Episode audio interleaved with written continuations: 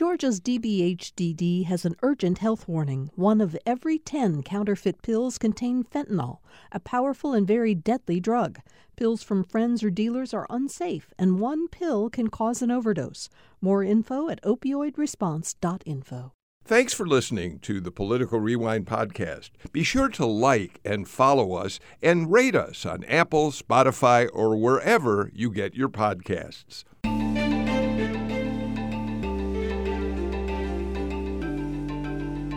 We start another week on Political Rewind. I'm Bill Nigut, and it is a chilly day here in Atlanta, which does my Chicago heart good, but which I know many people don't like at all. And as I, just looked at temperatures across the state, it's in the mid 30s here.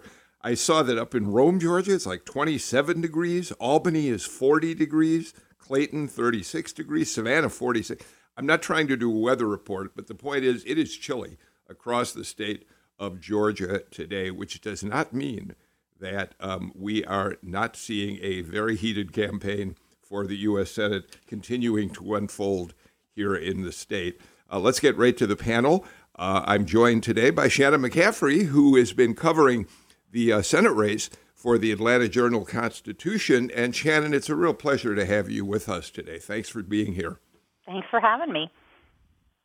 We're also joined uh, by uh, two of our favorite professors. Uh, professor Andra Gillespie, political science professor, as you all know, at uh, Emory University, and also the director of the James Weldon Johnson Institute for the Study of Race and Difference. How are you this morning, Andra? Are you getting set for a good Thanksgiving? I will have a good Thanksgiving. We've got to get through the next couple of days of work, though. I'm I'm feeling that. I get what you're saying. And Alan Abramowitz is back with us. He is a professor emeritus of political science at Emory University. But Alan, eh, just when you think you're out, they pull you back in. You've been teaching classes on the uh, 2022 midterms, even though you've basically retired from day to day teaching, yes? I have. I'm teaching a senior seminar, which has been interesting, where students are made their predictions, and we held a prediction contest. And some of them did quite well. Mm-hmm they did quite well in the general election outcome. Yeah, yeah, some of them did. Yeah. Okay. So, some of them did better. Um, a couple did better than me. Let's put it that way. Okay. Uh, let's get right to uh, a story that developed after we went off the air on Friday. Um, as uh, most of you know, uh, the Secretary of State's office had uh, had said that a state law uh, was going to prevent them from offering a Saturday of early voting across the state, statewide. Um, the uh, Warnock campaign went into court to challenge that decision by the Secretary of State, saying uh, there should be Saturday voting. And in fact, on Friday, again after we went off the air, Fulton County Superior Court Judge Thomas Cox ruled that yes, indeed, uh, there should be one Saturday of early voting, and it will take place um, a week at the end of next week. Um, so I want to talk a little bit about that decision, and, and let me just lay out what happened in court. Um, Cox questioned why it was that early voting was allowed on Saturday, December 26th in 2020, the day after Christmas, where 15,000 plus voters cast their ballots. And he said to the um, state defending the decision not to have early voting, I work during the week, and on the weekend you have more time. There are other Georgians who may only have limited time off, and that may be Saturday. What do you say to that? And the state responded that there are many options available to, to voters, so no one's right to vote is being denied. We agree that it may be more convenient for some voters to offer Saturday voting, but again, that's not really the issue before the court, the state arguing that state law uh, prevented it. All right. So now at this point, the Secretary of State's office says they're going to appeal this ruling, but this is Thanksgiving week, and the chances of this getting any, anywhere in court may be pretty unlikely. All right. All that said, what does this mean? Shannon, let me start with you. Um, the Warnock people are the ones who um, went to court over this do they really believe that this having one early Saturday of voting is going to benefit their campaign? Absolutely, or they would not have brought this case to begin with. I mean, I think this was this was um, a, a, an effort that they believe will pay off for them. They, um, the Democrats, you know, typically believe that the more people turn out, the the better they will do, um, and so they are they are just really trying to give an option to get their folks to the polls. You know, one of the interesting things has been that um, you know some some municip- some uh, counties are also offering Sunday voting, and some mm-hmm. of that voting is occurring in counties that are more much more heavily Democratic. Um, so I think that I think that this will definitely be a plus for the Warnock folks. But you know, I, I guess it's difficult to imagine this is making it way through this appeal making its way through the court. But you know, stranger things have happened. I mean, this ruling came on Friday pretty quickly, so you know, it is remotely possible, I suppose, that you know there could be a different ruling on this. But uh, but yeah, we're we're running into a holiday week, and it really does seem unlikely at this point. You know, Andra and Alan, I was struck by uh, this argument that I had not realized before that there were 15,600 people who voted early on December 26 in uh, the 2020 uh, uh, runoff election. That's nothing to sneeze at. That's a sizable number of voters. It isn't. I mean, and you know, in 2020, I actually voted on early on Christmas Eve in a Santa hat just because I, I had to do something to make it fun because I was stuck here. Um, I couldn't go home. So I, you know, so yeah, I mean, I, I, I think we underestimate what people's schedules are like. And I think sometimes, especially if you're in a white collar job, you take for granted that other people have different types of work schedules and that they need that type of flexibility. And flexibility seems to be what voters value um, here in Georgia, which is why I think we see this proliferation of early voting. The other thing that's important, and I think, you know, this is also part of the reason why uh, Senator Warnock would do this, and not just Senator Warnock, but Reverend Warnock, who organized Souls to the Polls for his own church, is that if you look at when people vote early, it's true in this state. You will see uh, spikes in African American voter turnout on the weekends um, in early voting. So, like, this is a real thing, and it does matter, especially in a race that's going to be this close. Yeah, I, I, agree. I agree with that. And uh, by the way, I think the uh, Saturday voting is this coming Saturday. Is that not right? Uh, the Saturday after let Thanksgiving. Let me go back and. I, I believe it. Oh, it is. It's the Saturday after Thanksgiving. Thank you. I right. keep forgetting we're yeah. already in Thanksgiving week. Because go by ahead. the following Saturday, we're already coming right up yes. on the election. Yes. So, yeah. Thank, I, thank I think you very I much think for it's significant. That.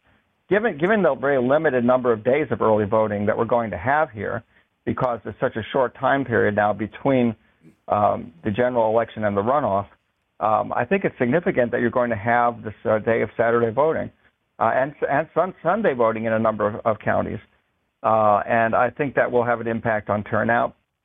And uh, you know, I think the Warnock campaign is probably correct that this is something that that they will benefit from, uh, given that early voting is used disproportionately by Democratic voters, and so sure, if you didn't have the Saturday voting, some of those early voters would move to voting early in the during the week or or voting on election day. But um, I can't think that this won't at least have some uh, positive effect for the Warnock campaign. So I want to, Alan, while the ball's in your court, let me start with you on this. Um, I, I, want to remind our listeners that um, this four week period between the general election and the runoff election is a vastly reduced period over what we saw right. in the 2020 election. That was a nine week uh, uh, period between the general and the runoff election. And, right. and one of the reasons I mention that now is that um, although this ruling applies to statewide Saturday voting, if you start looking at how various counties are adding vote early voting days, we couldn't even take the time on this show to go through each county, which is going to have a Sunday vote. Some counties are having uh, votes later this week. I think at least one, DeKalb, that I know, is having early voting on Wednesday. So, um, first of all, I think we need to say to our listeners make sure you check with your mm-hmm. My Voter page at the Secretary of State's right. office and see where early voting is, and then uh, uh, figure out how to vote when you can. But Alan, I also wonder if that patchwork of various states isn't going to suppress turnout, which could already be problematic given the people who may be weary of going out to the polls. Well, it could cause some confusion, I suppose. Um, that people may not be sure when when they can early vote. Um, but I, I, suspect people will figure that out. Um, there's going to be a lot of publicity. Uh, I think about the day when early voting is available. We're seeing a lot of po- I'm seeing a lot of posters out already in DeKalb about about voting early. Uh, one thing that's significant, though, about the four week as opposed to the nine week interval is that with the four week interval, um, there's no time for anyone to register to vote.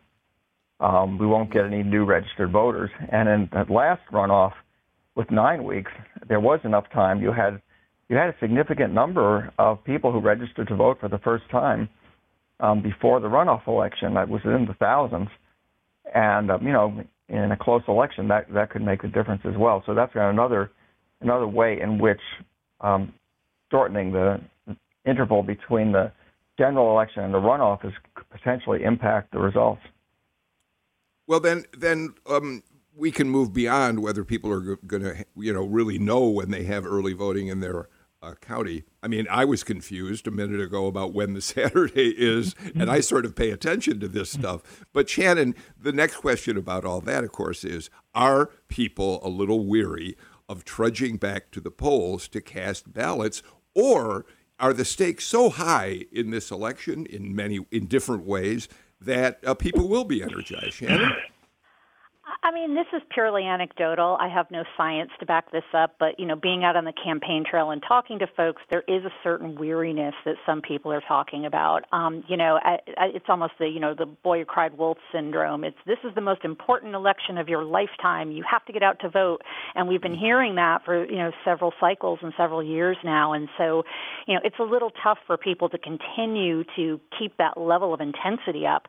That said, I really do think that the you know the sort of hardcore backers of the Republican and, and Democratic parties and, and candidates will make it back out. I think where you might see some, you know, fade off is those, you know, independent or swing voters who, you know, are going to come out to vote when it's a, a full race, but you know may have other things on their mind right at, right between Thanksgiving and Christmas, and and may not believe again that this is the most important race of our of our lifetime. You know the other thing is that obviously, as we know now, Senate control is not at issue.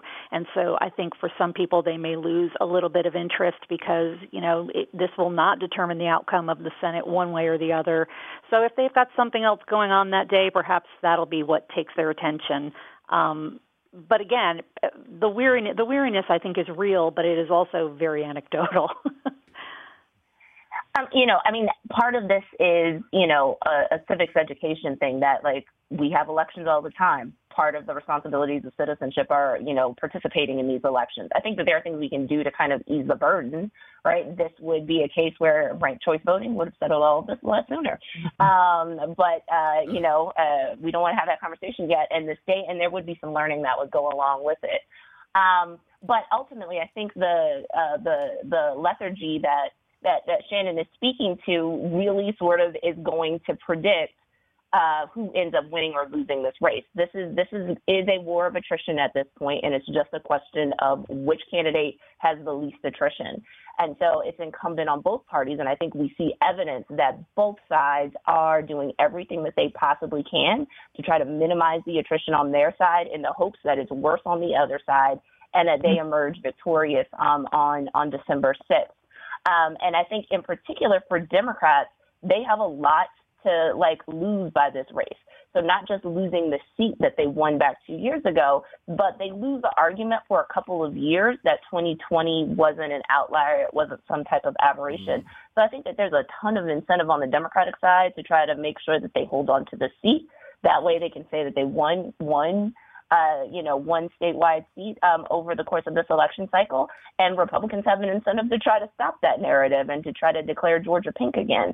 So, uh, you know, so I think that there's a, a lot at stake, and I think that that is you see this manifested in the advertising spending, in the GOTV efforts that look like they've stepped up since uh, since election day.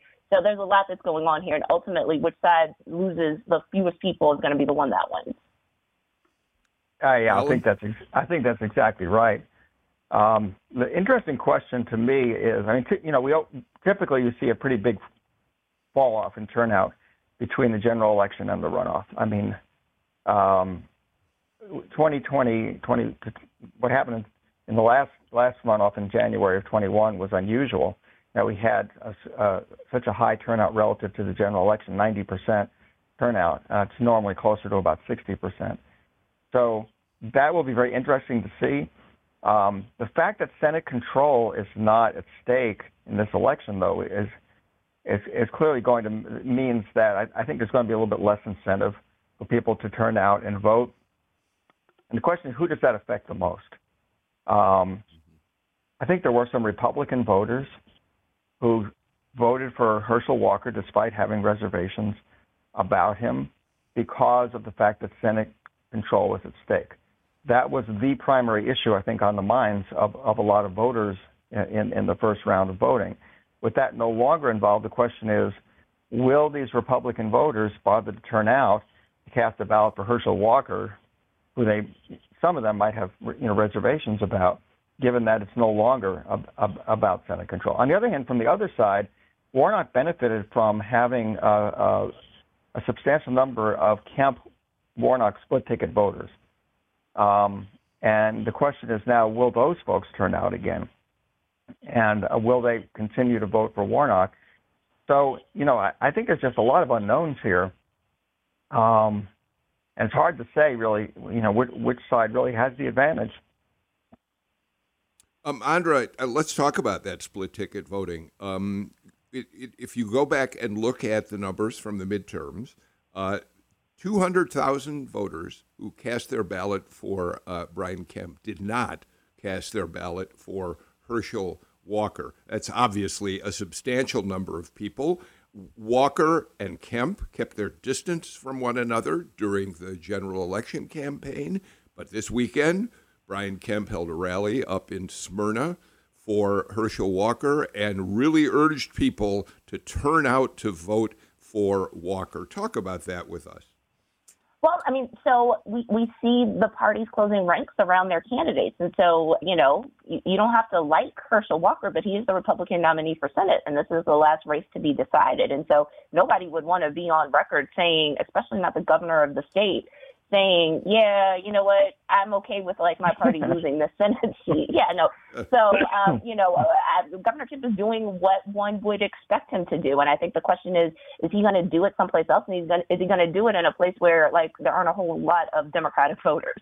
So, mm. you know, going into you know a light blue part, uh, you know, of of, of, of Metro Atlanta is a lot different than say, you know, doing it up in Rome or, or doing it in South Georgia someplace. But I mean, the idea that that that Kemp has turned over his GOTV um, operation, his field operation to Walker, I think sort of highlights what's important in this race. And this is all about turnout. It's not about persuasion at this point anymore. And so Governor Kemp is doing all the right things and, and things that I would expect him to do, with, you know, to help out a fellow Republican.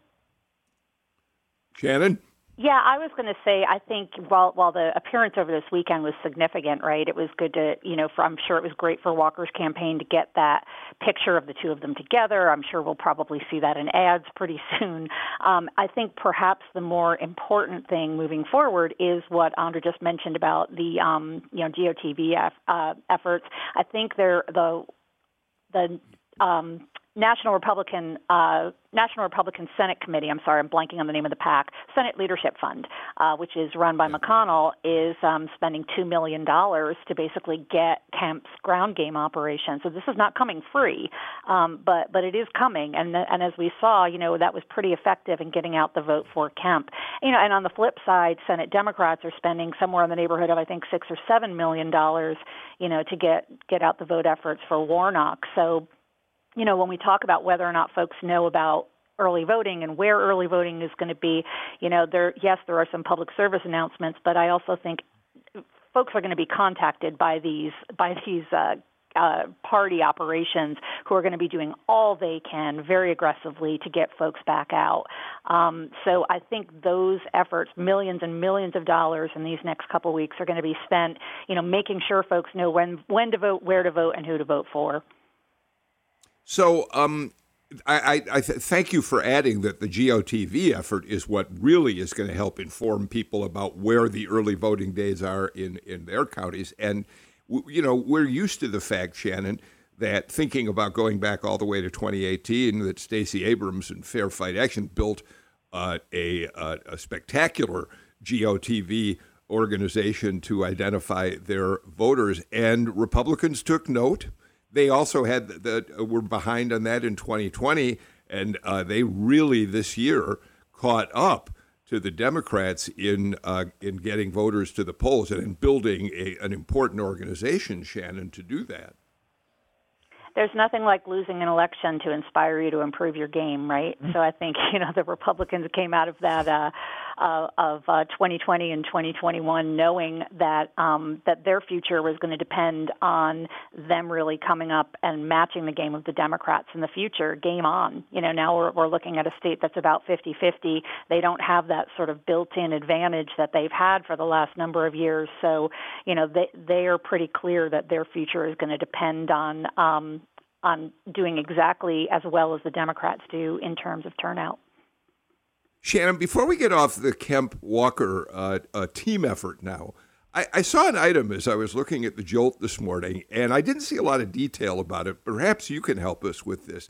I saw an item that there are Georgia Democrats who are now saying, um, you voted for Brian Kemp and Raphael Warnock. You split your ballot, and Brian Kemp's done a pretty good job as governor, but now it's time to go out and make sure you cast your ballot for uh, Raphael Warnock going forward. I, I, find that to be a really interesting message considering all the time and money Democrats put into uh, demonizing uh, Kemp during the election.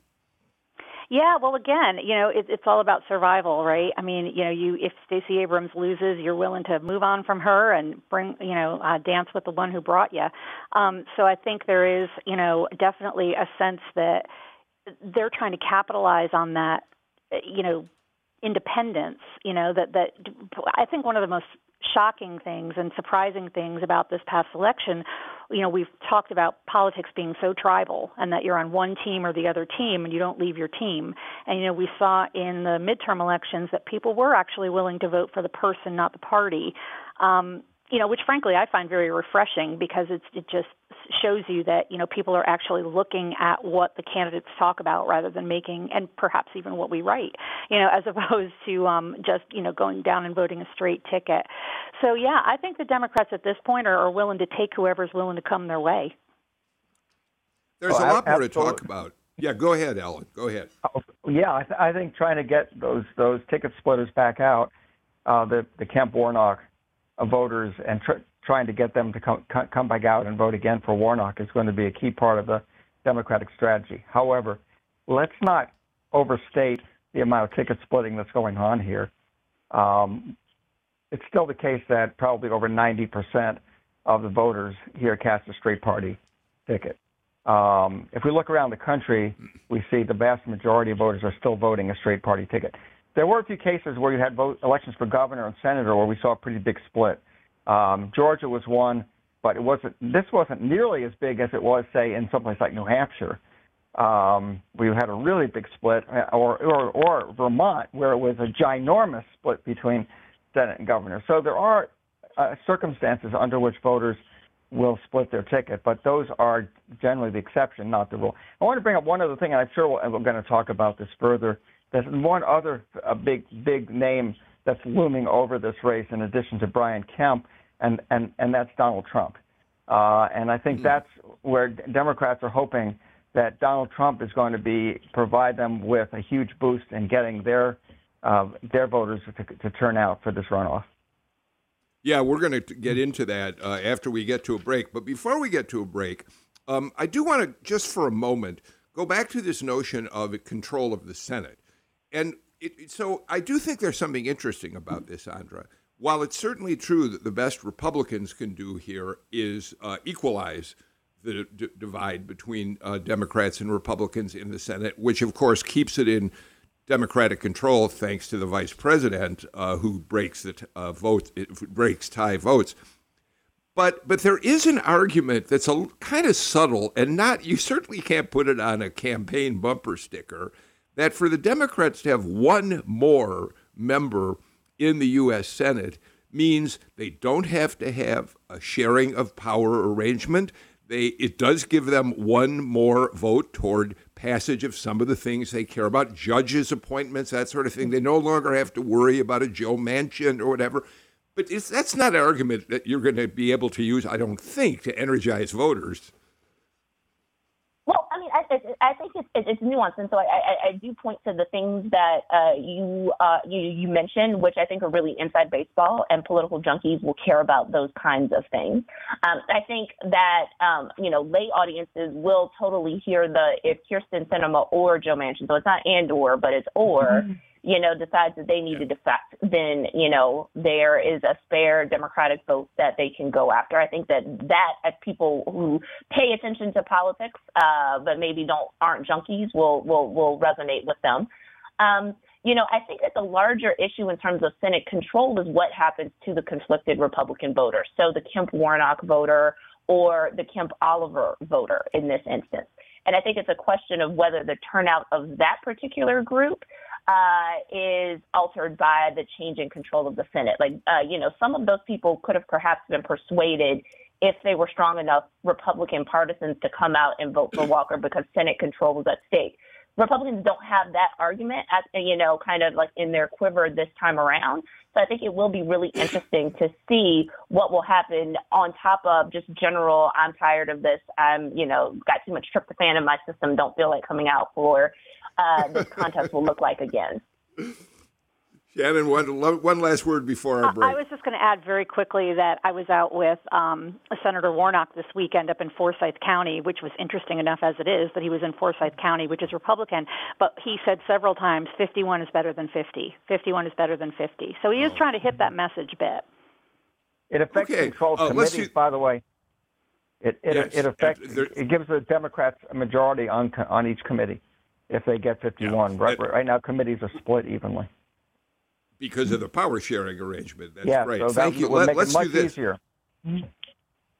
Let's get our first break of the show out of the way. Obviously, we have a lot more to talk about in terms of this Senate runoff. We'll do it in a moment.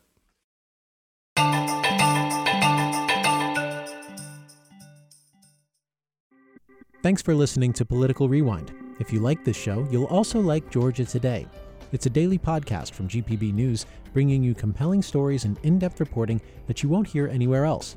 Join me, Peter Biello, for this quick and convenient way to get the best of GPB News' extensive coverage of the topics that matter to you, delivered directly to your device every weekday afternoon.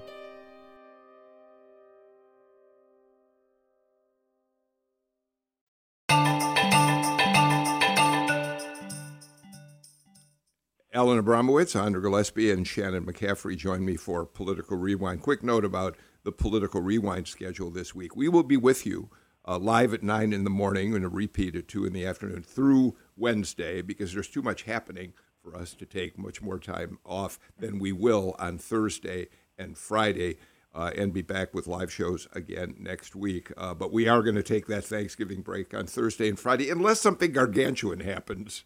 Uh, that need we need to be on the air on Friday, and with this race, who knows what. Uh, might happen. I also want to say one more thing about Thanksgiving. I'm going to do this on all of our shows this week.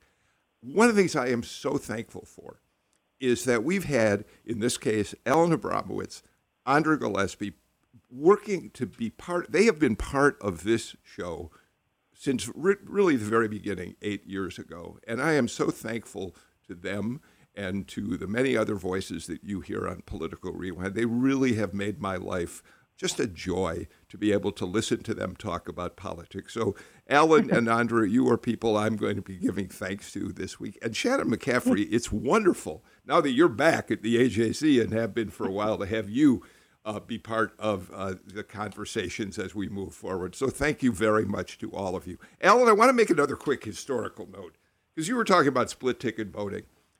One of the most interesting runoff elections I think the state has ever seen was the 1992 Senate runoff between Democrat Wyche Fowler, who was the incumbent at that time, and Republican Paul Coverdell. In 1992, Bill Clinton had won Georgia. He came to Georgia to campaign for Wyche Fowler, who couldn't get over the 50% uh, threshold. And despite having a giant rally in Macon, apparently there were enough people who were splitting their, their votes between, you know, after what they'd done in the presidential election that Paul Coverdell kind of shocked the state by beating Wyche Fowler for reelection. I think that was a really, int- for me, one of the most interesting runoffs I've ever seen in Georgia. It, it was a shocking result because Republicans just didn't win elections in Georgia um, back in, in those days. Um, but really, maybe not quite as shocking uh, when you look at what was going on in the presidential election. Of course, it was a three-way race, um, and and you know, so Bill Clinton uh, only won Georgia by a pretty narrow margin in, in, in that in that three-way race, and uh, you know, it's, it's so. Uh, I think it wasn't really when you look back at it, probably that that's surprising that Paul Coverdell was able to win the runoff. Mm-hmm. Yeah, absolutely. All right, Shannon, uh, Alan's already raised the question. What about Donald Trump and the impact that you believe, and we'll get everybody in on this, his presence as a candidate in 2024 is going to mean for Herschel Walker? Democrats have quickly seized upon the fact that during his rambling announcement speech, he specifically said, We've got to get out and cast ballots for Herschel Walker in Georgia. We need him in the Senate. Do you think that's helpful to Herschel Walker or to Raphael Warnock? Boy, that's an open question. But I, honestly think the answer might have been different had the results been different um, uh, on the midterms. Uh, you know, I mean, I think Donald Trump, as we've seen, came out of those midterm elections with the majority of his, you know, candidates that where the races were contested. I mean, he likes to talk about the the sheer number of endorsements that he had that were um, accurate, but so many of those were seats that weren't in any way competitive. But you know, when you look at the seats that were com- competitive, when you look at Kari Lake in Nevada, when you look at um, you know uh, some of the other seats where he I'm sorry Kari Lake in Arizona early. Um, you know he he didn't do well. Um, I, I think there's widespread agreement that you know his candidates didn't do well that the folks who were um, adopting his you know election denial theme did not do well. There's they you know some of the races were close but most of them um, most of them lost. And so I I don't know that Trump is going to be a, a real help to to Walker. I mean I I think that you know had he come out of that midterm race stronger you know had his has his had his candidates done better, maybe you would have seen him coming to Georgia. Perhaps I'd be surprised to see him here now. Um, I, I don't think that the the benefit to Herschel Walker's team is worth the risk, and the risk being polarizing anyone, you know, in the middle. Andra, the new commercial that the Warnock people have put up is "Stop Trump, Stop Walker." Doesn't get much more direct than that.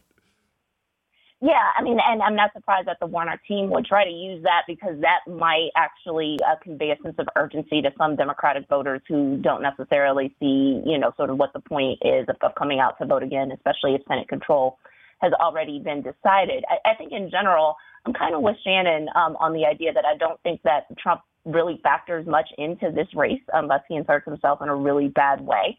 Um, I will say that at the very least, his full-throated endorsement of Herschel Walker um, on Tuesday in his announcement, um, you know, didn't do any harm, right? So it's not like he said anything crazy like he said on January 4th.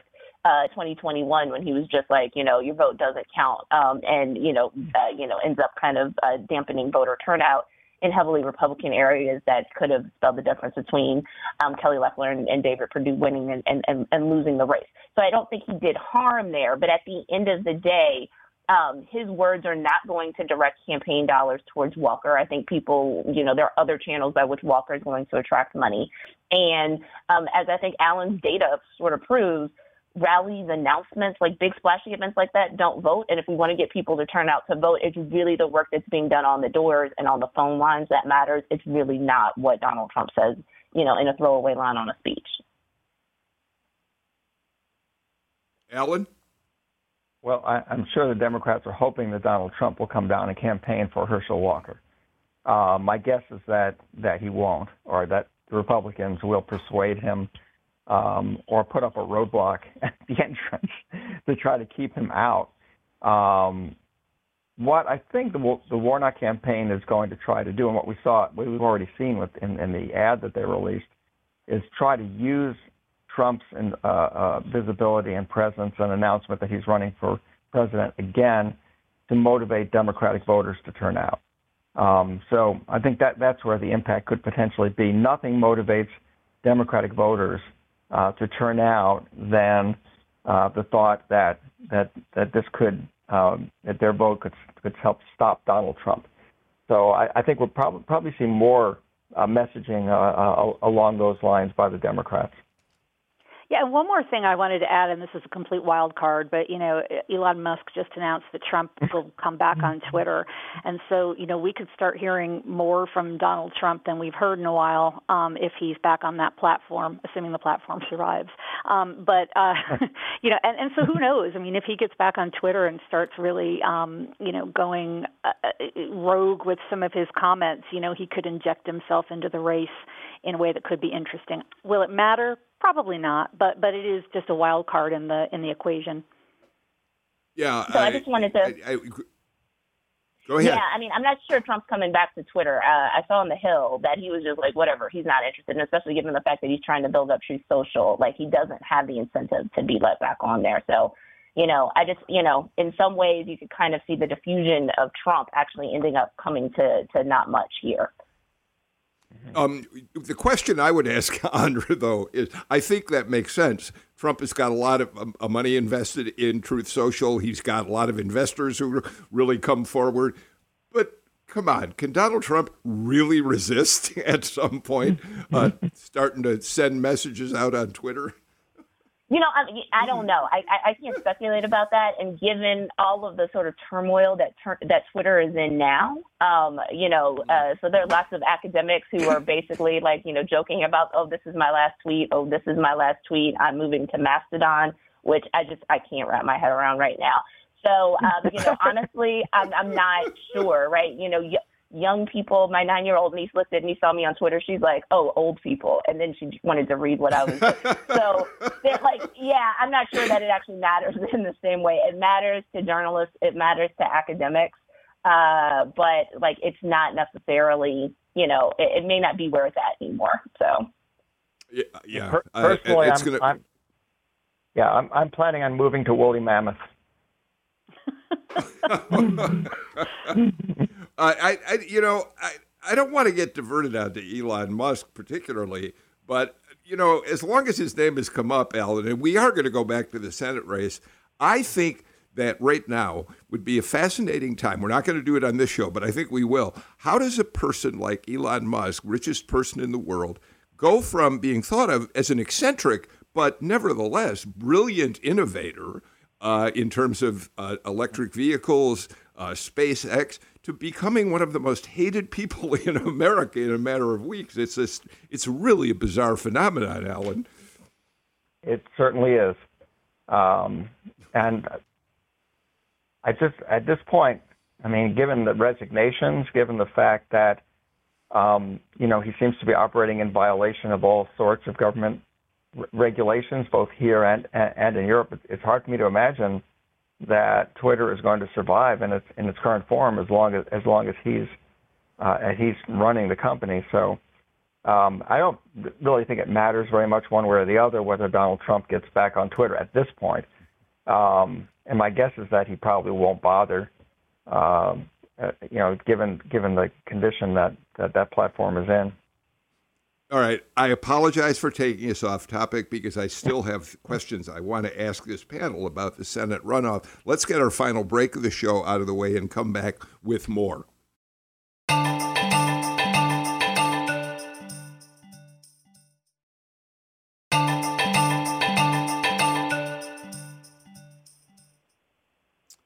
As we do this show live at nine, uh, the nine o'clock hour on Monday morning, Chase McGee let me know a little while ago that the uh, Secretary of State's office has in fact gone ahead and filed suit to stop the uh, uh early Saturday voting from going into effect. As we've said already, uh, there's so little time between now and this Saturday, which would be the early voting Saturday, that we don't know what the courts uh, can do, whether they'll even be able to take it up. Um, I want to talk in a moment about the importance of Robert McBurney, the other, the chief judge of Fulton County Court, uh, in in uh, saying that the Georgia abortion law is unconstitutional. What impact that might have on the race. But but before we do that, Andra and Alan, your colleague Bernard Fraga. Um, released some data that he crunched after looking at the Secretary of State's numbers on who turned out on November 8th or for the November 8th election. And and Andra, I'm I'm curious what you make of the fact that um, that overall voter participation dropped in 2022 compared to the last midterm 2018, and that um, Bernard's take on that, as he looked at the numbers, was we had lower turnout among Black and Hispanic voters and a slight increase in white turnout. So we can go look at that in retrospect, but also the question is, what do the campaigns see when they see that, and what they need to do for in the next couple of weeks? Well, I'm not surprised uh, by the data that we saw. So Bernard and I had were talking about this a couple of weeks ago, particularly with respect to African American turnout. And so one of the things that was interesting in the early voter data was it looked like high propensity black voters showed up and cast their ballots early, right? And so we saw like it looked like, oh, there's going to be pretty robust black voter turnout. Now, the way that we talk about it on this show and the way that Bernard crunched the numbers are a little different, so it's important to know what the denominator is. So usually when we've been talking about it, we've been tracking black share of the overall electorate. So the, of the people who cast ballots, what percentage of them are African American? And so so long as it's in the neighborhood of about 29.5%, which is the proportion of registered voters in the state who are black, blacks are actually keeping up with their, you know, with their numbers in the electorate. That's different than the way that Bernard uh, looked at it. He was just looking at each uh, subgroup of folks, how many registered voters there are, and how many of those people turned out to vote. So the voter turnout rates that got reported in the AJC were based on that. And both, you know, are you know accurate ways of, of, of talking about voter turnout, but but they are different. And so what we saw was that as a share of the proportion of people who are registered to vote, you see higher turnout rates among white and Asian American voters and lower turnout rates amongst black um, and Hispanic voters. Uh, it, it, sort of fits what the overall exit poll picture looks like. Uh, so, in that respect, it wasn't surprising. I think that the numbers certainly betray one, the fact that in general, turnout in midterm elections tends to be older and whiter. Um, and so I don't think that there's any surprise there and that people were particularly motivated to turn out in 2018, which was a way Democratic year and a year where Stacey Abrams was running for the first time on the ballot. And there was some excitement about that. I think it, it goes to sort of prove uh, sort of the need to do continued engagement in communities of color. So I think we're seeing the fruits of that in terms of Asian American voter turnout. Um, even though I'll point out that in the early voting season, the turnout amongst Asian Americans and Hispanic voters was actually really low. Um, and I think that there are growth opportunities there. And I think that there's some organizing that needs to be done. I know one of my postdocs this semester uh, does work uh, with uh, GLAHR. Uh, which organizes uh, around immigration and human rights issues in the Latinx community. And I know that they have organizers that are around the state. And so I know that they're going to be looking for more support so that they can continue to do that work and scale it up because there seems to be sort of a, you know, a, a an important need to try to drive up turnout amongst all groups within the state mm-hmm. um, and, and in groups of eligible voters. And so there just seems like there, there's more work to be done. And, and, and part of the reason why we see lower turnout amongst communities of color is that they don't get the same type of contact that whites usually get. So it's, it's better among blacks, but there's still lots of room for growth among Asian American and, and, and, and Hispanic voters to go out and canvass and phone bank and, and, and, and, and welcome them to voting the same way we welcome everybody else. So, Alan, um, one of the other things about, excuse me, the, this data uh, seems to me to be that um, er, during early voting, uh, as we tracked it on, on this show, we saw extraordinary early voting turnout. We and even the Secretary of State's office said we're headed for record midterm election turnout. Uh, it didn't develop uh, in, the long run. It was uh, there was slightly lower uh, turnout uh, than in the 2018 election. And, and again, looking to uh, this runoff election, the question is energizing voters. If, if, if people were not as energized to turn out for the general, you've already made the point. The question is whether they are going to get energized to turn out for a runoff. Right. So I think it's important to put this in perspective, right? In 2018, we had an extraordinarily high turnout for a midterm election. It was the highest turnout uh, in a midterm election in over 100 years. Um, so the fact that turnout is not quite as high in 2022 is not that surprising. And still, we still had a relatively high turnout across the country. We also, however, had a shift in who was voting. And it's pretty clear, I think, from looking at both the national data and the data that um, that Bernard was uh, crunching for Georgia, that this was a an older, whiter, uh, more Republican electorate than what we've had in either 2020 or in 2018. That was true nationally, and I think it was true here in Georgia. Uh, Democrats, nonetheless, um, did surprisingly well, despite the fact that the electorate was you know, shifted to uh, uh, to the right, because Democrats did very well. Uh, won uh, the independent vote, which is somewhat surprising in a midterm election with an unpopular Democrat in the White House, and because Democrats did well in a lot of the swing states and a lot of the most competitive races.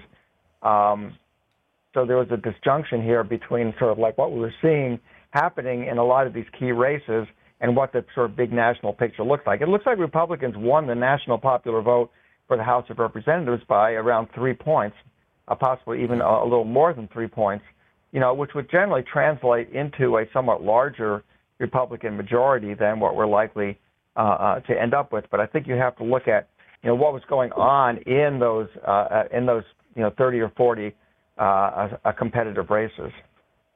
Okay, um, so Shannon, let's talk about another issue that has uh, popped up in this runoff. Um, Robert McBurney uh, ruled that the Georgia restrictive abortion law was unconstitutional. Uh, he said that uh, since it was passed and signed into law during a time when Roe v. Wade was still the law of the land, it therefore uh, wasn't uh, wasn't legal. Um, it, obviously, the state, the Secretary of State is, uh, I mean, I'm sorry, the Attorney General, Chris Carr, has already appealed uh, the ruling. But you've written a story about the impact it might have on the Senate race, which I'll add is interesting to me since the U.S. Senate, it, you're not going to send to, to the Senate someone who is going to be able to pass a either national abortion ban or codify abortion into law nationally. Tell us why how it plays into the runoff. Yeah, I mean you're absolutely right. I mean whoever whoever wins this Senate race uh, is not going to you know change abortion uh, laws either nationally or in Georgia. Um, but I think what's interesting is that you know you have two candidates who are polar opposite in what they say about abortion. You've got Raphael Warnock, who is very, very supportive of abortion rights. You've got Herschel Walker, who has said he opposed abortion in all instances, although he sort of adjusted that a little bit and said he, you know, he backs the the Georgia heartbeat bill um, and would also back Lindsey Graham's national abortion ban at 15 weeks. So you have two candidates who are very, very sharply divided on this, and then you also have, you know, an electorate that that is now seeing this come up again, right? It's reminding them that this is an issue that's still there, it's still in flux.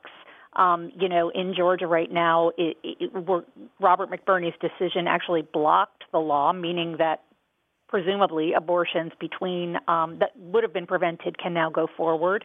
Um, the state has asked the Supreme Court to reinstate that block at least while the appeal goes forward. So I think it's just it's volatile. It, it shows that the issue is still very volatile, and I think it reminds folks on both sides um, that this is still a, large issue, and and people feel very strongly about this one way or the other. I, I think that you know in the in the aftermath of the Dobbs decision, there was um, some speculation that interest in this might fade, um, you know, and that that inflation and other economic issues would take over. And we did see that the economy and inflation were were very very important issues. I think nine out of ten voters, according to exit polls, ranked that first. But abortion was second. Abortion was seventy percent of um, of, of voters, according to exit polls, said it was either an important issue um, or the most important issue for them. So I think for some folks, you know, who who may have maybe thinking about other things, this places this back in the news, back on the front burner, and reminds them of what's at stake. Yeah, I, I agree. I, I, I agree. I, I think that uh, uh, this is going to uh, probably put uh, even more emphasis on on on that issue. Um, and, and uh, I think it's something that that Raphael Warnock is is going to and the Democrats are going to play up because the abortion, the Dobbs decision is unpopular. Um, majority of Georgia voters disapprove of that decision, as do voters across the whole country. Um, and I think that by putting this issue back in the forefront, forcing the state and forcing Republican candidates and elected officials to you know kind of uh, re- repeat uh, uh, um, you know their pledges to to uh, enact further restrictions on abortion. It helps. It, it, it, can only help Democrats, and I think particularly it may help Warnock um, with with swing voters in the suburbs. Um, th- this is a, an issue that I think is potentially could move uh, some of those some of those swing voters in the suburbs, especially women, um, and to to vote to in the direction of Warnock. Uh, Andra, let me give you a chance to sum this all up before we are, are out of time. So, uh, you know, abortion is an issue that can be used for micro targeting. Um, and in particular, Democrats are going to use this to target voters who care about this issue and who are becoming single issue pro choice voters in the same way that we've seen single issue pro life voters for the last 40, 50 years. All right, um, that's it. We are completely out of time, and we haven't even touched all the uh, issues that I would love to get to, and we will as the week goes on around the Senate runoff election. But um, as I said earlier, uh, Andra Gillespie, Alan Abramowitz, uh, Shannon uh, McCaffrey, I'm so grateful to you for uh, being with us uh, today. I hope you all have wonderful Thanksgiving holidays, and um, I look forward to having you back soon on Political Rewind. That's it. We're completely out of time for today's show. Back with another show uh, tomorrow. In the meantime, I'm Bill Nigut. Please take care, stay healthy, and if you're not with us for the rest of this week, have a great Thanksgiving. Bye bye, everybody.